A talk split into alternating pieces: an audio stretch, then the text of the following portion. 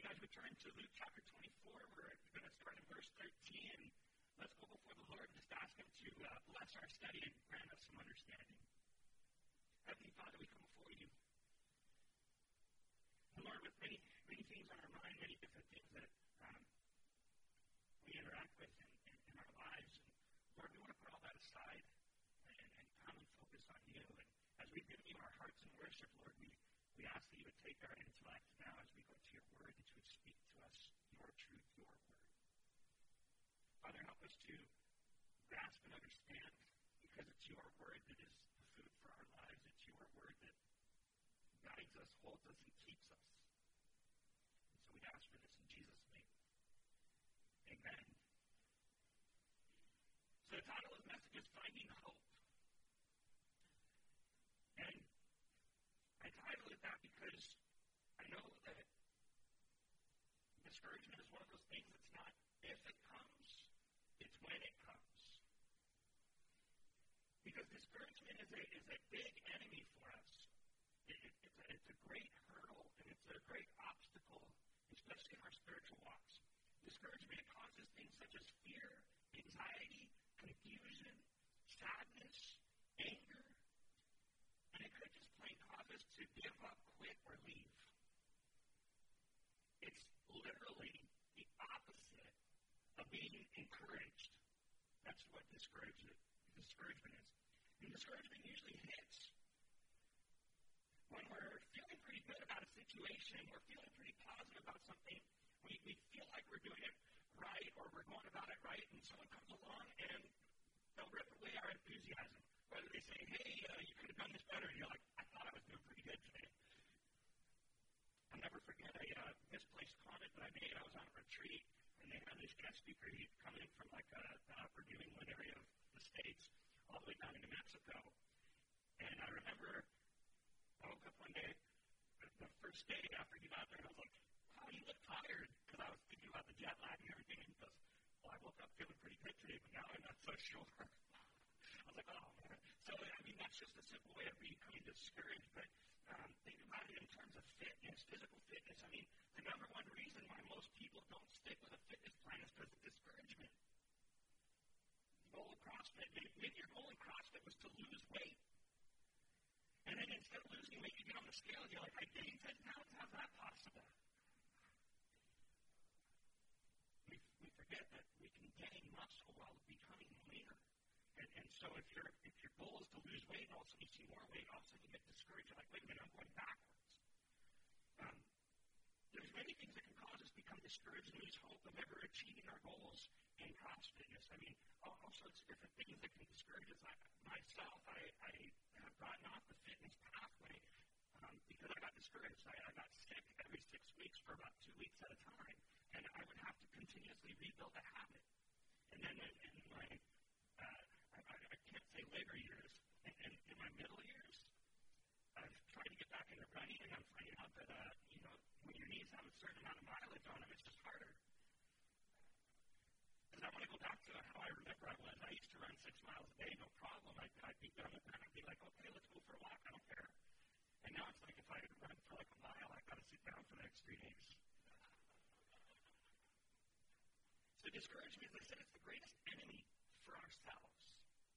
Not only physically, but also spiritually. Spiritual discouragement comes when we lose hope, when we lose confidence. You see, Luke, here in chapter 24, is going to end his gospel with an account giving us an example of two disciples who become discouraged. In their discouragement, they're heading down the road. And along the way, they encounter the risen Lord Jesus. And he helps them find their hope again. And I want us to look at this account and I want us to figure out, and, and I believe that the Lord wants us to know when we lose hope, where do we find it again? How do we get back that hope? How do we get out of that discouragement? Because that's the hardest thing, right? Once you're discouraged, have you ever tried to encourage someone who's discouraged? You tell them, that's okay, we'll get it next time. They're like, no, we won't. That's all right, you'll do better next time. No, I won't. It'll be brighter tomorrow. No, it won't. That's what discouragement is like. And, and, and we can get discouraged and try to encourage someone that's discouraged as well. But I believe that when we come to God's Word, and what He's going to show us this morning is that His Word has all the hope and encouragement that we need. And so if you'll join with me, starting in verse 13 of Luke 24, it says, Now that same day, two of them were on their way to a village called Emmaus, which was about seven miles from Jerusalem. Together they were discussing everything that had taken place and while they were discussing and arguing, Jesus himself came near and began to walk along with them. But they were prevented from recognizing him. So then he asked them, What's this dispute you're having with each other as you're walking? So they stopped walking and looked, discouraged. And the one named Cleopas answered him and said, Are you the only visitor in Jerusalem that doesn't know the things that happen here in these days? What things? He asked them. So they said to him, The things concerning Jesus of Nazareth. You know, he was, he was a prophet, powerful in action, speech before God and all the people. And how our chief priests and leaders handed him over to be sentenced to death, and they crucified him. Well, we were hoping that he was the one who was about to redeem Israel. Besides all this, it's the third day since these things happened. Moreover, some women from our group astounded us. They arrived early at the tomb, and when they didn't find his body, they came and reported that they had seen a vision of angels who said he was alive. And some of those who were with us went to the tomb and found it just as the women said, but they didn't see him. He said to them, How foolish you are, and how slow to believe all that the prophets have spoken. Wasn't it necessary for the Messiah to suffer these things and to enter into his glory? In the beginning, that beginning with Moses and all the prophets, he interpreted of the things concerning himself and all the scriptures. They came near the village where they were going, and he gave the impression that he was going on further.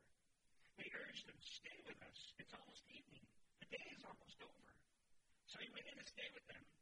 It was as he reclined at the table with them that he took the bread, he blessed it, he broke it, he gave it to them, and then their eyes were opened and they recognized him. But he disappeared from their sight. They said to each other, Weren't our hearts burning within us while he was talking with us on the road and explaining the scriptures to us? So that very hour they got up and returned to Jerusalem. And they found the eleven and those gathered together with them. And they said, The Lord has truly been raised and has appeared to Simon. Then they began to describe what had happened on the road and how it was made known to them in the breaking of the bread. And as they were saying these things, he, Jesus himself, stood in their midst and he said to them, Peace to you. But they were startled and terrified and thought they were seeing a ghost. Why are you troubled? He asked them. And why do you doubt? Why do doubts arise in your hearts? Look at my hands and feet, that it is I, myself. Touch me and see, because a ghost does not have flesh and bones as you can see I have. And having said this, he showed them his hands and feet. But while they were still amazed and in disbelief because of their joy, he asked them, Do you have anything to eat? And so they gave a piece of broiled fish. He took it and ate in their presence. And he told them, These are my words that I spoke to you while I was with you. That everything written about me in the law of Moses, the prophets, and the Psalms must be fulfilled. And he opened their minds to understand the scriptures. And he said to them, This is what is written. The Messiah will suffer and rise from the dead the third day. And repentance for forgiveness of sins will be proclaimed in his name to all the nations, beginning at Jerusalem. You are witnesses of these things, and look, I'm sending you what my Father promised. As for you, stay in the city until you're empowered from on high. Then he led them out to the vicinity of Bethany, and lifting up his hands, he blessed them. And while he was blessing them, he left them and was carried up into heaven. And after worshiping him, they returned to Jerusalem with great joy, and they were continually in the temple praising God. This is an awesome account. To be those two guys on the road to Emmaus. I want us to see the here. They start off as hopeless disciples. We've all gotten to a point where we're hopeless, right? We, we have a, a fickle faith. When discouragement comes, we become hopeless. We start, uh, woe is me thing. I was going to recover all the verses of when they were walking on the road, We're going to look at verses 12 through 24 as we go through it. And um, this is the discouragement of the disciples. I want us to see it. That same day that the empty tomb was discovered, two of the disciples of Jesus are walking down the road to Emmaus. They're not one of the eleven, but they're going down the road. Emmaus is about seven miles away from Jerusalem. And the belief is that these men were either from Emmaus or from beyond there, and as they walked on this seven mile journey, they're discussing everything that had taken place.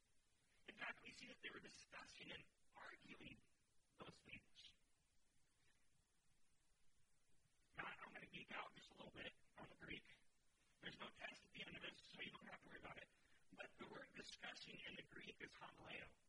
And when you take a, a course on preaching or teaching, you have to take what's called homiletics, and that's the art of preaching and teaching. And, and it's where pre- preachers learn the discipline of it. And so the language here is that these guys are discussing at length and presenting well thought out arguments, preaching at each other what has taken place. And it's at this point that Jesus just kind of comes near, as if you're ever walking along the road and someone kind of matches your speed and comes up alongside you and just starts walking with you. In this day and age, it would kind of freak us out, right? We're always on watch. We always got to watch our six, see who's behind us and everything. But in those days, it was great to have a traveler who would come and join you because the bigger the group, the safer the group. So they thought nothing of it as he came up. And so we see that Jesus walked along with them, but they were prevented from recognizing that this guy was Jesus. So after walking with them for a while, and, they, and, and language here suggests that Jesus was listening for a while before he started talking. He said, What's this dispute you're having with each other? And the disciples stopped walking, and, they, and, and then it describes they looked discouraged. Current events caused the disciples to become discouraged. And that's the truth for us. Current events can cause us as disciples to become discouraged. Doesn't matter what the current event is. You, you lost your job. There was a tragedy that struck your family. Um, financial issues. Um, just health issues. Or it could just be you want to do something great for God, and one of God's people got on you and stepped on your toes. And, and now you're discouraged in it. It doesn't matter what it is. There's a lot of current events. I know a discouraged with the way the elections went, with the way that the country's going. There's many things that can cause us to become discouraged. And then we see that Cleopas, one of the men, spoke up and he asked Jesus, and he kind of asked him this uh, rhetorical question Are you like the only person in the world who doesn't know what's going on in Jerusalem, that doesn't know what happened here? And, and we see Jesus would go, Of course I know. He said, What things? What things do you think are important? What things do you think happened? And so the men share what they know. And sometimes we get discouraged in what we know because of what we don't know. And so the men share what they know about the things concerning Jesus of Nazareth. They said he was a prophet. He was powerful in action and speech before God and the people. They know that it's the responsibility of the chief priests and the leaders who handed Jesus over to sentence him to death.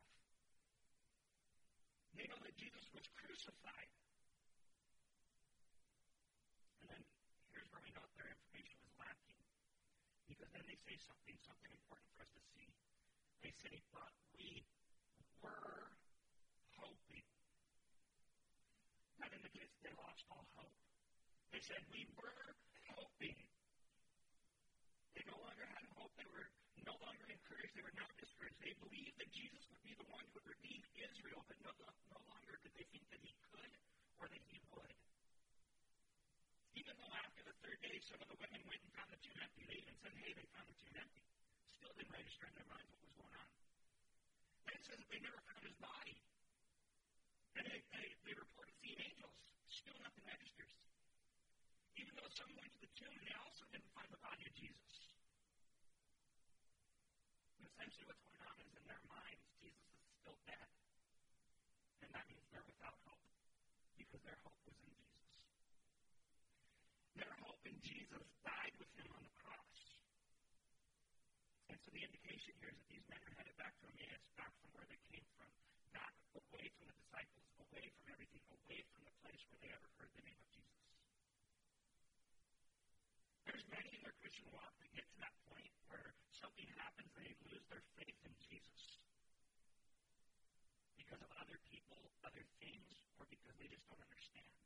They don't know the things of Jesus. They have a, a bad um, theology, you could say, a bad understanding of it. And so when they get discouraged, you know what they do? They say, This is no longer working for me. I'm, I'm going back to where I came from. Their discouragement so often our own discouragement comes from either forgetting what we know about Jesus, not knowing the things that we need to know about Jesus, or not understanding the things of Jesus. And Jesus understood this. That's why, in, in order to find hope, you have to address their incomplete understanding. In order for us to find hope, we have to address our incomplete understanding. If you go to the Bible and you pick out a specific verse and you try to live your whole life by that one verse, you miss the context of the whole Bible. You don't understand the way that things are supposed to work together. Now, they didn't have the benefit of the New Testament. The New Testament was being lived out before them and before their very eyes. They had the Old Testament to go to. So let's see what Jesus says now. 20, verse 25, he said to them, How foolish you are, and how slow to believe all that the prophets have spoken. Wasn't it necessary for Messiah to suffer these things and enter into his glory? And so, beginning with Moses and all the prophets, he interpreted for them the things concerning himself in all the scriptures. And then it says they came near to the village where they were going. And Jesus gave the impression, okay, I'm, I'm going to just continue on the way I have started to be and that he was going to go further, but they urged and they said, stay with us. It's almost evening. The day is almost over.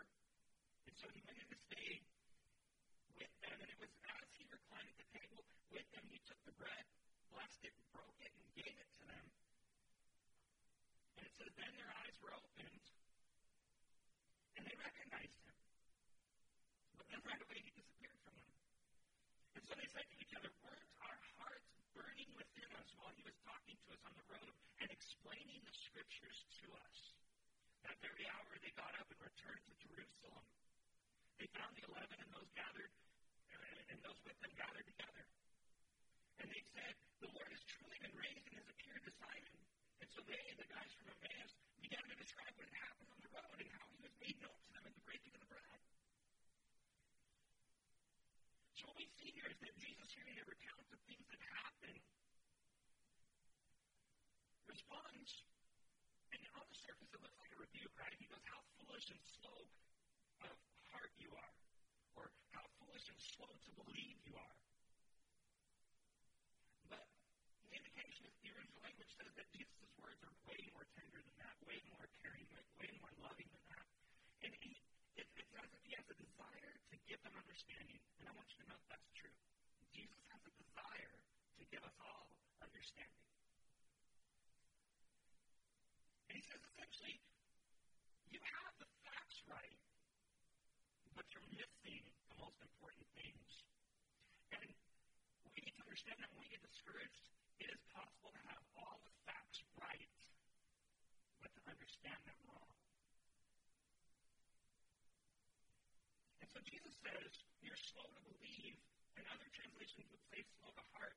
And what he's saying is the problem isn't your head, it's not what you know. What you're trusting.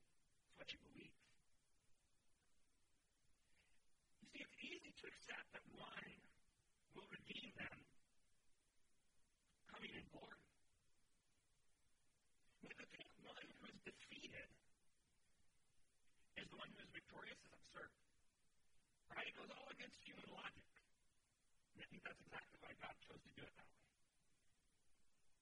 They believed in the Messiah coming in glory, they never for once thought that the Messiah had to come as a suffering servant. They never thought that he could that he would have to suffer. Now, is Jesus going to come in glory? Yes. So their understanding wasn't wrong, but at the same time it was incomplete. So incomplete understanding leads to lack of faith and hope due to bad or false expectations. Since they didn't understand the concept of a suffering servant and a Messiah who must suffer for them to pay the penalty of sin, they thought the Messiah is someone who's going to come and defeat the Roman government and put Israel back where they are in their minds. So when Jesus died, they had unmet expectations. Judas understood this. Judas Iscariot understood this. I believe that that is the main reason why he betrayed Jesus. He no longer believed because he thought Jesus was supposed to be this guy who was going to cause a revolution and free Israel. But when he learned that Jesus' plan was to die, he said, I'm not with that. Clearly know that's victorious who loses. And so Jesus, in order to show him that it was necessary, however, look at what he does. He begins with Moses and all the prophets. Now, that's the easiest way to say the Old Testament Bible. The, the main difference between the Christian Old Testament and the Jewish Old Testament is this. They have 24 books. We have 39. Not different. They just arrange the books differently. There's some that they join together. There's and, and they also arrange it in a different order. And so there's several different ways that they refer to their to their Bible. There's the Tanakh. They refer to it as Moses and the prophets. Or they'll also refer to it as Moses, the prophets, and the writings, which would be your, your wisdom books, your Psalms, Proverbs, Song of Solomon, and Ecclesiastes. But Jesus says, it says here that Jesus started with Moses and all the prophets. So he's using the entire Old Testament scriptures. And it says he interpreted them for the, th- the things concerning himself in all the scriptures. That is something that you won't find a lot of today in, the, in what, what I refer to as squishy churches where they won't teach the whole counsel of God. They'll say, oh, we don't need the Old Testament. The Old Testament's not. No, no, no. The Old Testament always pointed to Jesus. It's not that the Old Testament was different. Now there's a New Testament. Now Jesus is a different God. It's all the same God, and it's all the same story of redemption. I want us to see from this one thing your entire Bible is important to read, understand, and to know. All of it points to Jesus also. And so it says that he interpreted them, the things, and that word interpret is hermeneuo. And again, I'm going to geek out on you a little bit because when you um, go and, and you take those classes to learn how to preach and teach and whatnot, there's a class called hermeneutics, which is all about biblical principles of interpretation. It's the interpretation of Scripture. And what an awesome and wonderful exegesis or exposing of the Scriptures that they had to have gotten from the one who wrote the Scriptures. But just know this Jesus is in all the Scripture. There's not a Scripture in your Bible that does not point to Jesus.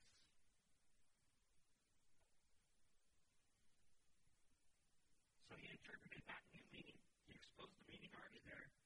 And he did what any great Bible teacher would ever do lets the text speak for itself without adding any opinion, any idea to it. Let's, I want to take a look at some of them because I'm pretty sure that on a seven mile journey he had a lot more time than I do. So, Genesis chapter 3, verse 15, the very first prophecy of redemption right after the fall in the garden, right after the curse is proclaimed, God says, I will put hostility between you and the woman, and between your offspring and her offspring, and he will strike your head, and you will strike his heel. This is the prophecy of the Messiah coming from the woman who is Israel.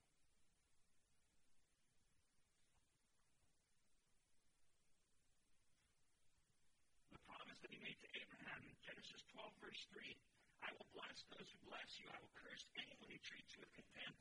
And all the peoples on earth will be blessed through you. Is he saying they'll be blessed through Abraham? In one way, but he's really pointing to the Messiah who's going to come from the, from the seed of Abraham. Genesis 14, 18, it says, Melchizedek, the king of Salem, brought out bread and wine, and he was a priest to God Most High. And we know that Jesus is a priest of the order of Melchizedek. We learn that in Hebrews. In Genesis chapter 32, verse 24, we. It's not there. I don't know why that one didn't show up. It's going to jump all the way to Psalms. It's going to miss a few. Anyway, Genesis 32, verse 24, it says, Jacob was left alone, and a man wrestled with him until daybreak. This is when Jacob got the limp in his leg says he wrestled with the angel of the Lord, which we later find out is this. In Genesis 32, verse 28, your name will no longer be Jacob. It will be Israel because you have struggled with God and with men and have prevailed. Does this mean that he can wrestle God and, and make him submit? No.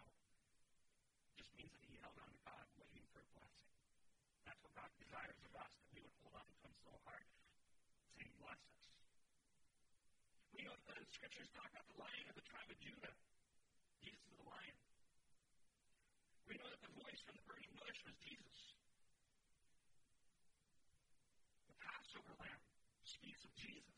In fact, when John the Baptist sees Jesus coming, he says, Behold, the Lamb of God takes away the sins of the world. Numbers 21. When they're out in the wilderness and they, and they complain against God, and God causes a, a plague of snakes to come across them, and when they get bit by a snake, they'll die. Moses crafted a bronze snake, put it up on a, on a, on a cross, lifted it up, and if they were to look at it in faith, they would be saved. You know, it's funny, it doesn't say so in there, but I almost guarantee that there are some who said, if I look at that, I'll be saved. I can't believe that. And they died. There's a prophet who's coming greater than Moses. That's Jesus. When Joshua stands, and all of a sudden he's confronted by the, by the captain of the Lord's army, remember what Joshua said? He said, Are you for us or against us? Neither. That's when we learn that God's not on your side, but you better make sure you're on God's side. In Ruth, we learn about a kinsman redeemer. And Jesus takes him to the son of David, who's a king greater than David. Psalm 22 talks about the suffering servant, the suffering Savior. Psalm 23, the good shepherd. And then Isaiah 53.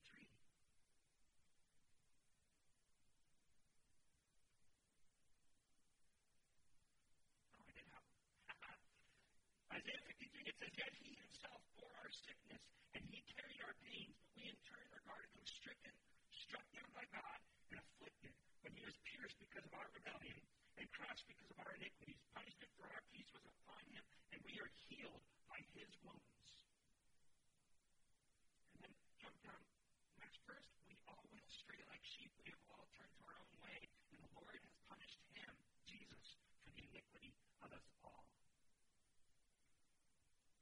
And then what about the prophets? Prophet Daniel. Those 62 weeks, these are the 70 weeks of Daniel, right? After the 62 weeks, the anointed one, the Messiah, what does it say? Will be cut off. But we know that uh, Israel wasn't looking for their king at the appointed time anyway. If they had followed Daniel's prophecy, they, they would have known when exactly the Messiah was coming. And that's why Jesus said outside of Jerusalem, said, if only you had known the day of your visitation, they could have known down to the day. Zechariah 99 then talks about what happens next.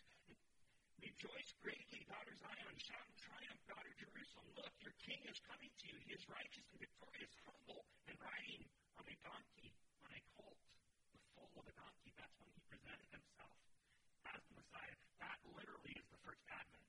It's not when Jesus was born. It's when he presented himself as Messiah. And then the promise that comes from Zechariah 12.10. Then I will pour out a spirit of grace and prayer on the house of David and the residents of Jerusalem, they will look at me on whom they pierced, and they will mourn for him as one mourns for an only child, and weep bitterly for him as one weeps for a firstborn.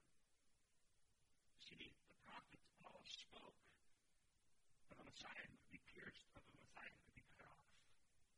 And so as they came near to the village, Jesus gave the impression that he was going on, and instead they urged him, stay with us, stay with us. You ever had somebody who just, like, gets you going on the scriptures and, and you don't want them to ever leave? You're like, let's keep talking.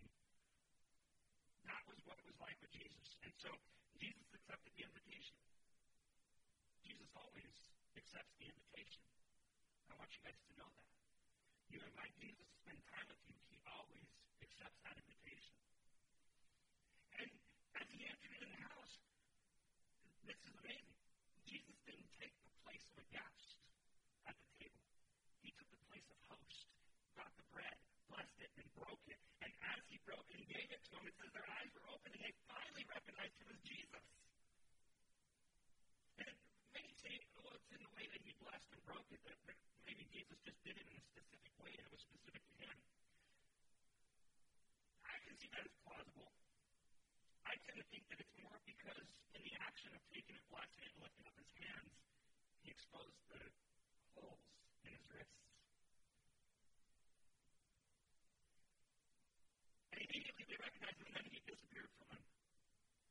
I don't understand why that happened, but look at what they did after that. They, they started talking to each other. Said, Weren't our hearts burning within us while he was talking to us and explaining scriptures to us? Does not your heart burn as you go to the Word of God and He starts feeding you from it and He starts teaching you from it and you start getting understanding from it? Doesn't your heart burn? When you lose the passion for God, most often it's because we're not in the Word of God. And so as they as they're in the Word and as they're talking about scriptures and that scripture is permeating every part of what they're doing with their day, they go from discouraged hearts to burning hearts. Paul says in Romans 10 17, faith comes from what is heard, and what is heard comes through the message about Christ. My brothers and sisters in Christ, my prayer is that when you are discouraged and find hope, you would go to Jesus and you would go to His Word. You wouldn't go to somebody to try and cheer you up. You wouldn't go anywhere else, but you would go to Jesus and you would go to His Word. And so now their hearts are burning, they're on, on fire within them, and it must say they got up immediately and they walked back to Jerusalem. This isn't in the day when they had cars. It's a seven mile walk.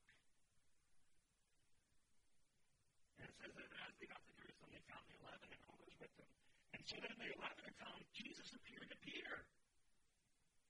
They call him Simon there because he's still in trouble for, for disowning the Lord. But they said that he appeared to Peter.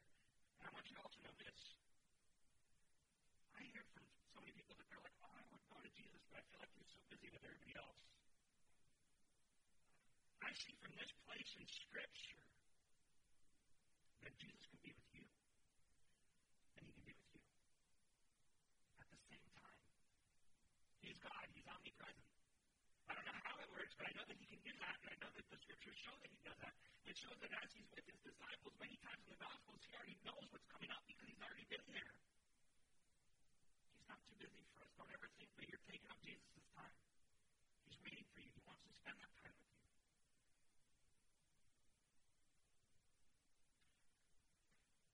Our encouragement, our hope comes from the risen reality of Jesus. In verse 36, it says, As they were saying these things, all of a sudden he, Jesus himself, stood in their midst and he said, Peace to you. But they were startled and terrified and thought they were seeing a ghost. Why are you troubled? He asked them, Why did doubts arise in your hearts? Says, Look at my hands and feet and see that it is I myself. Touch me and see, because a ghost does not have flesh and bones as you see that I have. And having said this, he showed them his hands and feet. And while, but while they were still amazed and in disbelief because of their joy, he says, Do you have anything to eat? So they gave him a piece of broiled fish, and he took it and ate it in their presence. And he told them, These are my words which I spoke to you while I was still with you, that everything written about me in the law of Moses, the prophets, and the Psalms must be fulfilled. Then he opened their minds to understand the scriptures. And he said to them, This is what is written. The Messiah will suffer and rise from the dead the third day, and repentance for forgiveness of sins will be proclaimed in his name to all the nations, beginning at Jerusalem. So as they're, as they're still talking about all the things, we saw Jesus, oh, we saw Jesus. And then all of a sudden, Jesus is right there with them. And he says, Peace to you. And on this side of the resurrection, when Jesus says peace to you, it has so much more meaning in it. Because there's greater power and a greater application in that there is peace between you and God now, if you are in Christ Jesus. There's peace now because Jesus has risen from the dead. But the disciples were not experiencing peace. They were startled and terrified because they believed that they were seeing a ghost. The, the original word is a spirit. Um, they use the word pneuma, which if you ever do a theology of the spirit, it's called pneumatology. Jesus responds in a way to calm them and bring them a better focus in their fears. Why are you troubled? Why do doubts rise in your hearts? Look not at your fears and your doubts. He says, Look at me. Look at my hands. Look at my feet. Touch me. See that I'm not a ghost. I have flesh and bones. And then he also adds something else, which I find humorous, but I also get the point of. He says, Do you have anything to eat? I grew up when Ghostbusters first came out. You remember Slimer? In the fridge? Just eating all that food, and what does he do? It just falls to the floor, right? Because he's a ghost. Jesus eats the fish in front of him. And I, and I picture Jesus eating the fish, and the disciples going, trying to see if they could see, like, is he really eating it? Is it a magic trick? What is it? But this is what John writes in his epistle, First John. He says, What was from the beginning, what we have heard, what we have seen with our own eyes, what we have observed, and what we have touched with our hands concerning the word of life. That life was revealed, and we have seen it, and we testify, and we declare to you that the eternal life that was with the Father and was revealed to us. Big, fancy, poetic way of saying Jesus is risen, and it's real. We touched him. We felt him. Jesus is really resurrected. He's resurrected bodily. It's not a spiritual resurrection. It's not a. It's, I believe that this whole passage here reminds us of this one fact. We can't physically touch and feel and, and, and see Jesus. But I do believe that we can get the same encouragement when we have a loss of hope that if we go and we focus instead on the scars that he bears for us, we stop to think, we stop this uh, discouraged thinking that says, I'm in this because God doesn't love me. I'm in this because God is mad at me. I failed Jesus, and so now he's getting back at me. Jesus didn't die on the cross so he could get back at you. He didn't die on the cross so that he can be vengeful with you. He died on the cross so that he could have mercy and grace upon you because of his great love for you. And when we lose that focus, all we need to do is get back to the scars. Because you know this, Jesus could have had any resurrected body he wanted, but he chose to keep the scars forever.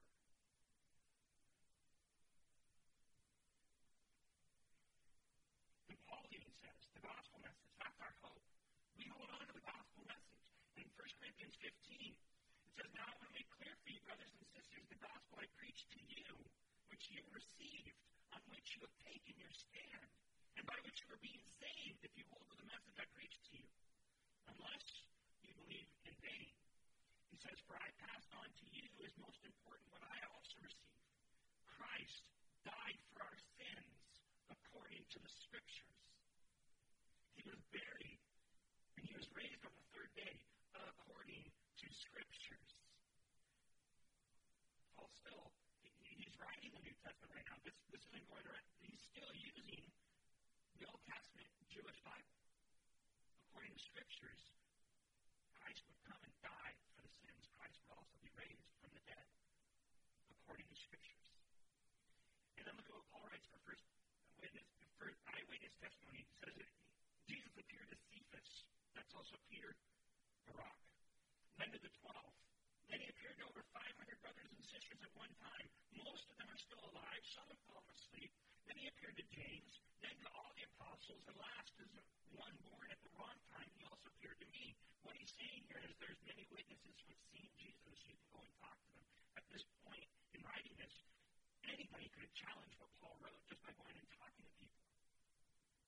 He's trying to lay down the eyewitness testimony that would be acceptable even in today's court of law. And John in his gospel records the same thing happening in the upper room where Jesus comes and he says, Look at my body. But this is more specific on Thomas. Remember Thomas? We remember Thomas as what? Doubting Thomas. He'll never outlive that name.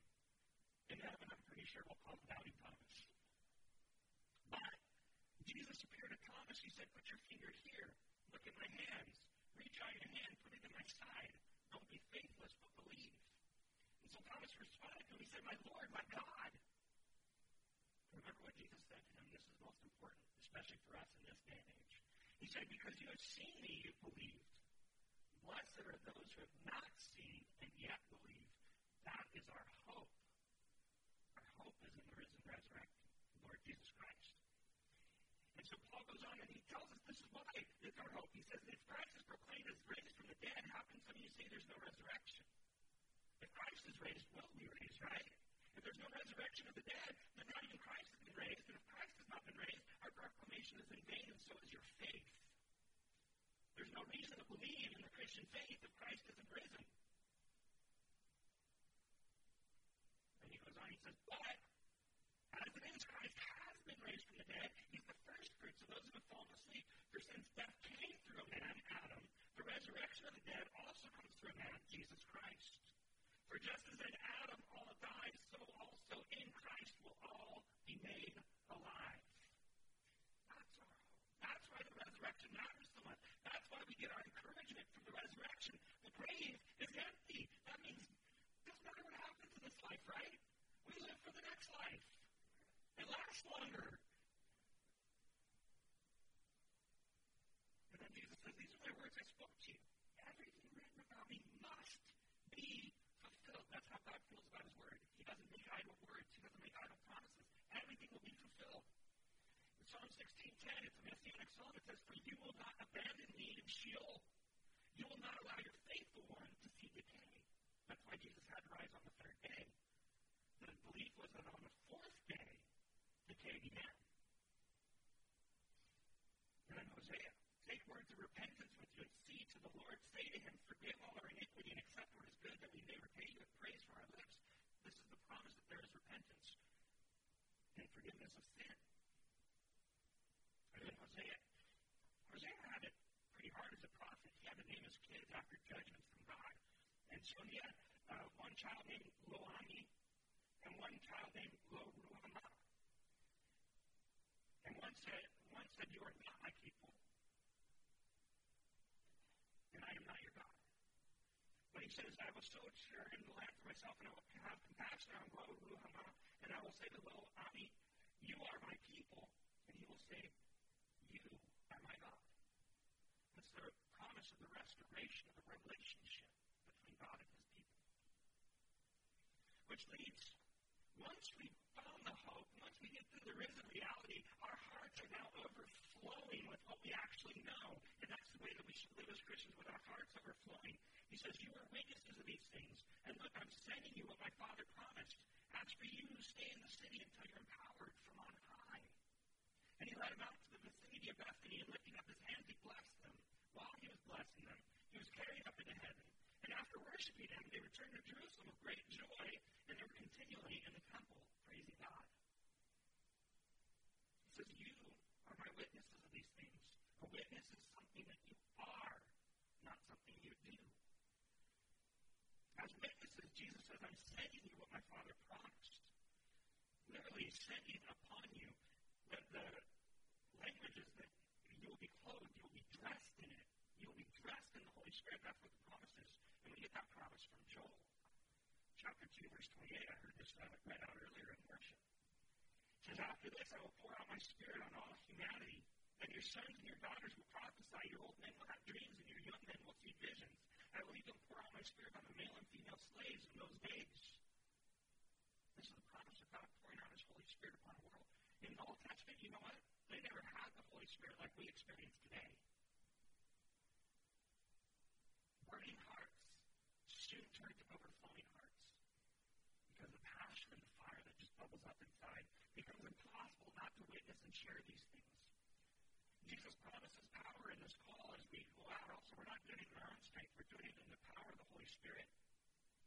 And then we see what happens. Jesus blesses them, and as he's raised up in heaven, in the middle of his blessing them. And what, is it, what, happens then? They see Jesus go away. Are they bummed again?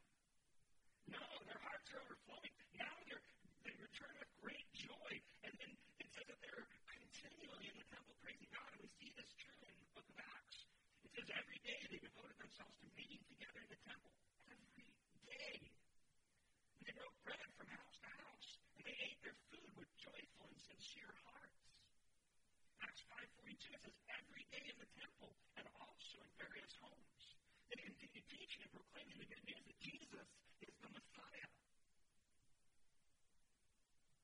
It says that they worshipped him as he left them because they finally recognized that Jesus was God, worthy of worship. they became filled with joy. Wouldn't that be awesome to experience that, right? You discouraged like that, and all of a sudden you, you, you learn how to go and, and replace your discouragement with great, overflowing, abundant joy. You can. It comes through Christ. It comes by walking with Him. It comes by being intimate with Him. It comes by knowing Him. The joy became the song of their life. Joy is the note that we as Christians have that draws others to Christ. Joy in the same problems that everyone else finds discouragement. Joy in the same life that everyone says is meaningless, is hopeless. They see us and they're like, why is it that you have hope? Let me tell you about Christ. Discouragement is the greatest enemy to ourselves. We only overcome by finding and keeping our hope in Jesus. And there is a strength that comes from hope. In fact, the prophet Isaiah spoke of it. In Isaiah 40, verse 31, it says, Those who hope in the Lord their strength. They will soar on wings like eagles. They will run and not grow weary. They will walk and not be faint. And this is what Paul said about hope. Romans 8, 24. Now in this hope we were saved. But hope that is seen is not hope. Because who hopes for what he sees? Now, if we hope for what we do not see, we eagerly await for it with patience. That's the hope that we have. We are eagerly awaiting with patience Christ's return. Are you at a point in your life where there's discouragement? Are by discouragement? Maybe you're so discouraged you're considering going back on that road to Emmaus. Back before you heard the name of Christ.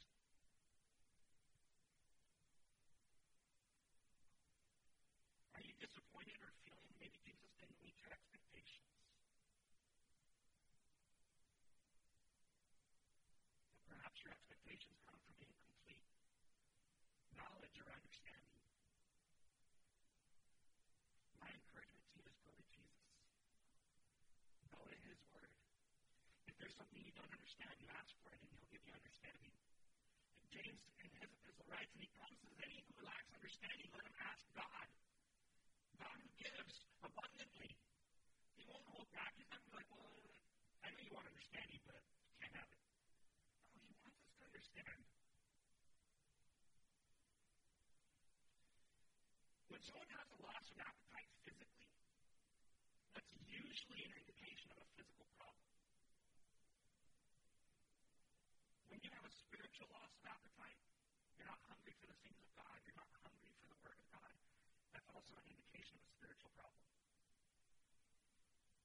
The way you diagnose it is does your heart yearn and burn for the Word of God?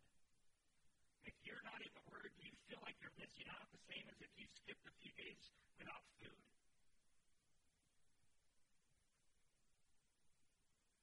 Perhaps you're discouraged right now in a spot where you think, because of the things going on, God doesn't love you. God's mad at you. Maybe you think God's done with you. Look at the scars of Jesus. Because those scars are a great reminder of his love for you. It wasn't the nails that got Jesus on the cross. It was his love for you and me. When you also think about the scars on the on, on Jesus' hands and feet, also know that they remind us that this world is not what we look forward to. We do not get up every day joyful because we're in this world. We get up every day joyful because being in this world, Jesus died for us. And we have a hope in him for when he comes back. There's coming a time when we're going to be in heaven. We're going to be free. Not only from the punishment of sin, not only from the power of sin in our life, but also from the very presence of sin altogether. Something we have never experienced before because we were born in a world of sin. I want you to see. It says that Jesus opened these disciples' minds to understanding the Scripture. But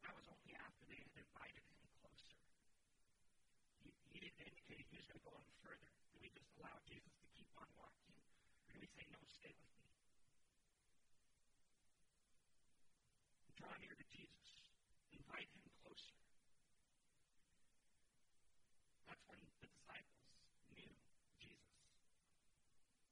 Now, Jesus was made known to the disciples in the breaking of bread. And so today, on the first Sunday of the month, we're going to partake of communion. I don't have my normal yesterday communion people.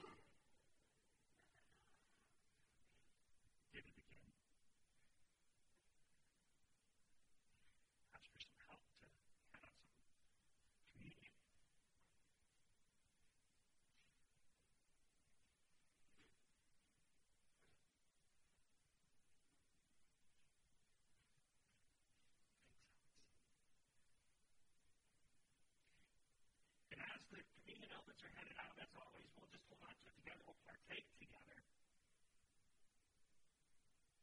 And I want us to be thinking that as, as we come and we break bread with Jesus, let this be a renewal of our hope in his promise as we look upon his sacrifice. It reminds us of the wounds that he received for our sake.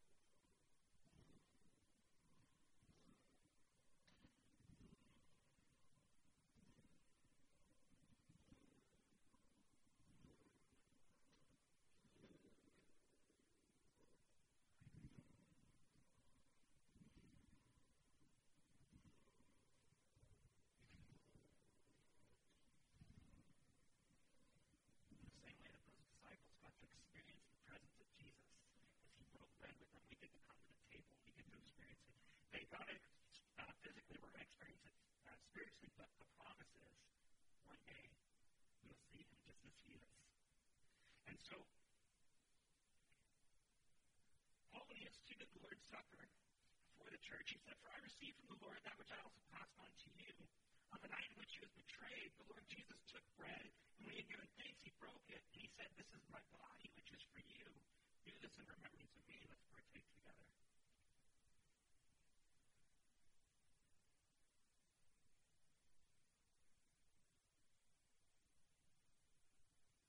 so in the same way, he also took the cup after supper and he said, This cup is the new covenant in my blood. Do this as often as you drink it in remembrance of me. Let's say.